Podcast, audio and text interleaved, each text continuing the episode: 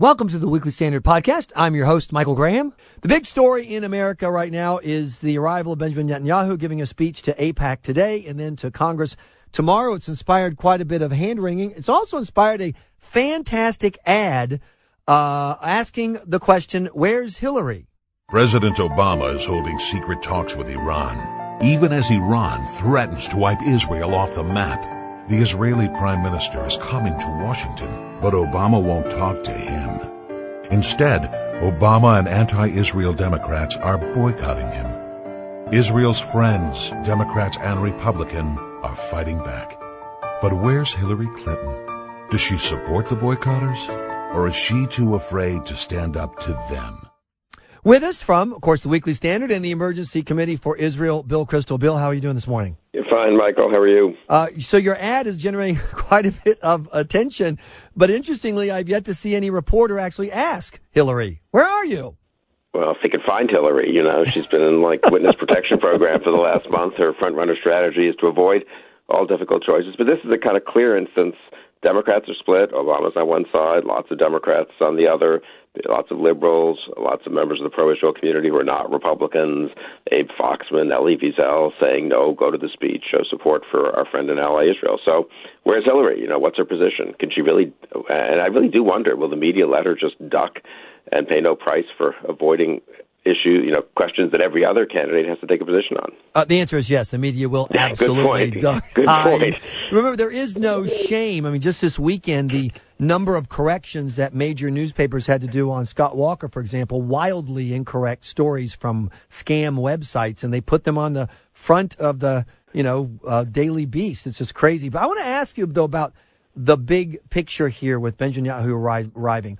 What is it he's trying to do? Is he trying to get reelected in Israel? Is he trying to hurt President Obama? Does he have a foreign policy strategy? A little bit of the three?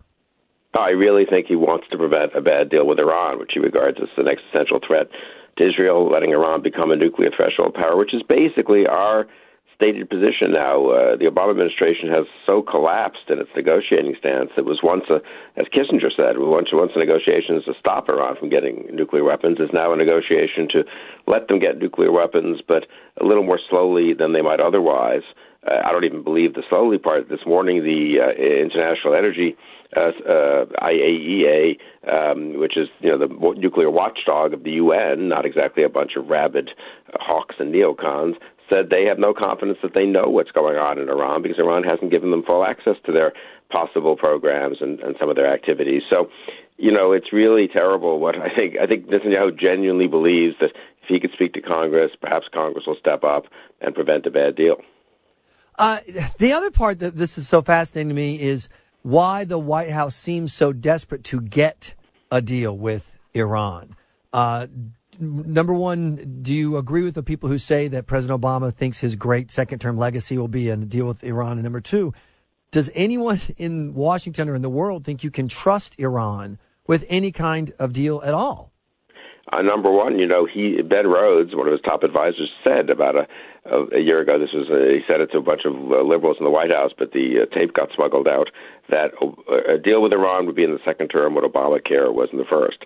Uh, we may think Obamacare was a disaster. It is, but nonetheless, it's Obama thinks it's one of his great achievements. Now, he thinks it will be his flight to Tehran next year or later this year to celebrate the deal. Will be a you know, transformation in American foreign policy. He really believes that uh, a U.S.-Iran kind of arrangement in the Middle East is better than continued hostility to Iran. He seems to think that magically uh, letting them get nuclear weapons maybe will make them friendlier in other respects, or he doesn't really care if they're friendlier in other respects. He sometimes wonders, does he even worry about the Iran sponsorship of terrorism? Does it worry about the fact that there'll be a nuclear arms race if Iran gets becomes a nuclear threshold state? Uh, some of this is just kicking the can down the road past January 2017 but it is it is I mean their their actual arguments have collapsed. That's one of the things even liberals have noticed recently. They don't really have a substantive argument for their deal. Their only argument for their deal is the alternative is war, which is ridiculous. The alternative is sanctions and continuing to pressure Iran and sabotage and preventing them from making progress on their nuclear program.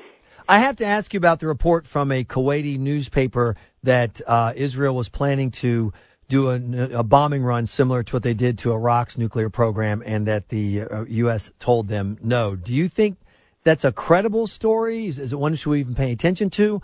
Is it at least significant that it's so believable, Bill? Does that tell us something about our relationship with Israel?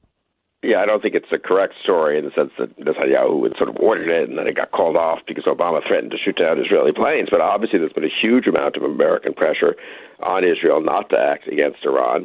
And so we're in the position in America, really a terrible position, I think, for the Obama administration to be in, uh, of not doing anything ourselves and stopping one of our closest allies or trying to stop or discourage, let's say, one of our closest allies from acting uh, against an existential threat to Israel, but also a threat, obviously, to the Middle East as a whole, to our interests there. Um, we have good reporting in the Weekly Standard this weekend by Tom Joscelyn and Steve Hayes about the Iran Al Qaeda connection. I mean, these are really, this is a very bad state. And the idea that we're sort of com- now going to be almost complicit in them getting nuclear weapons or being on a, th- a threshold nuclear power is really appalling. And as Mike McCoskey points out in the Weekly Standard, it's one thing if you, you know, Munich was horrible, but Nazi Germany was a very powerful country and Britain wasn't ready for war. Why are we so intimidated by Iran? I mean, this is not Nazi Germany. Right. But you have to be intimidated when you're unwilling to fight and when the number one goal is to never fight under any circumstances ever. All that, all that leaves you with is various forms of cowardice.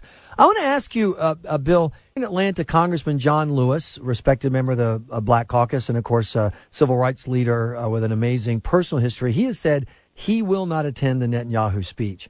What would you say to him if you happen to run into him in the halls in uh, D.C. in the next 24 hours about why you think he should?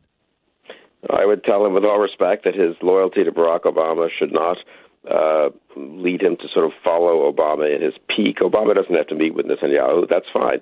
But members of Congress probably should attend out of respect. If they don't want to, it's not the end of the world. Um, but I do think this is a case where Obama has put Congress, Democratic congressman in a position where um, it'll, it'll be viewed by them and their constituents as if he's they're somehow disrespecting President Obama if they go to the speech, which is what entirely playing into Obama's hands. There's nothing Netanyahu did to make this to make this the case. And yeah, I'm sure Netanyahu will go out of his way to be polite to the Obama administration, to President Obama personally. Uh, and I think he's going to give a very substantive, policy heavy speech on Iran. So I guess I would say to Congressman Lewis is okay, fine. If you don't go to the speech, don't go to the speech. But then be serious about the Iran deal. Don't just assume that uh, because Barack Obama said the Obama administration so desperate for a deal says, hey, we got to have this deal, or the alternative is war don't go along with that. Uh, we have one last item uh, that we're learning from this Netanyahu kerfuffle, and that is that if you want to guarantee political success, Bill, get President Obama to oppose yeah. you. Because the latest Gallup poll shows support for Netanyahu around its all time high ever here in the United States. And if you notice 2010, 2014, there is nobody as good as getting people to like Republicans as President Barack Obama it's amazing. Uh, Netanyahu's numbers, I think, were 45 favorable, 24, something like that, unfavorable, including, uh, and he's improved on all fronts, including among Democrats. It makes you wonder. Biden didn't go to Uruguay this Uruguay this weekend as he was supposed to. He says he has a bad cold. Mm-hmm. I wonder if he'll show up Tuesday at the speech. And I want Hillary Clinton's supposed to be in D.C. tomorrow.